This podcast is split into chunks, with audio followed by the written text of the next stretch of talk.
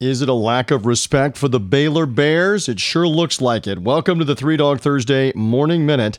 I'm TJ Reeves. For Baylor, a dramatic triple overtime victory last week puts them to 9 and 0 on the season as they defeated TCU but on Tuesday night, they were only ranked 13th in the college football playoff rankings. Numerous one loss teams, even a couple of two loss teams in front of the Baylor Bears. And on top of that, with Oklahoma coming to town in Waco, Texas this weekend, they're a 10 point underdog.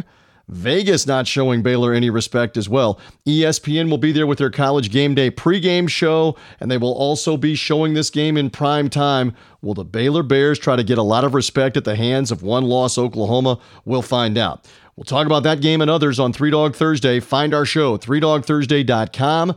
Subscribe at iTunes, Spotify, Google Podcast, and thank you for finding us here on the Three Dog Thursday Morning Minute.